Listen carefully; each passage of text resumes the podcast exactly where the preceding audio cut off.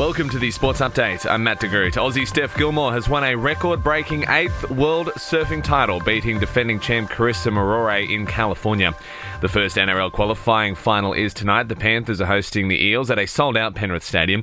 While embattled Manly coach Des Hasler has been assured by the club his job is safe for the next year, despite a disappointing season for the Seagulls.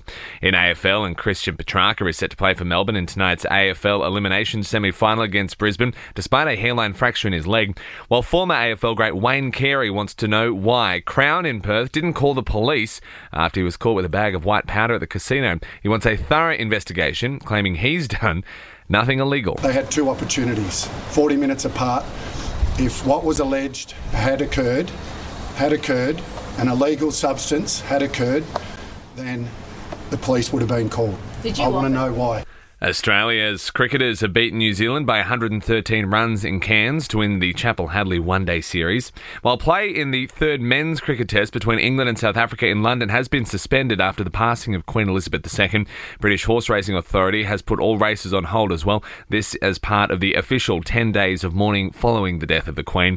And Chelsea has confirmed Graham Potter as their new head coach on a five year deal. And that's the latest from the Nova Podcast team. We'll see you later on for another episode of the Sports Update.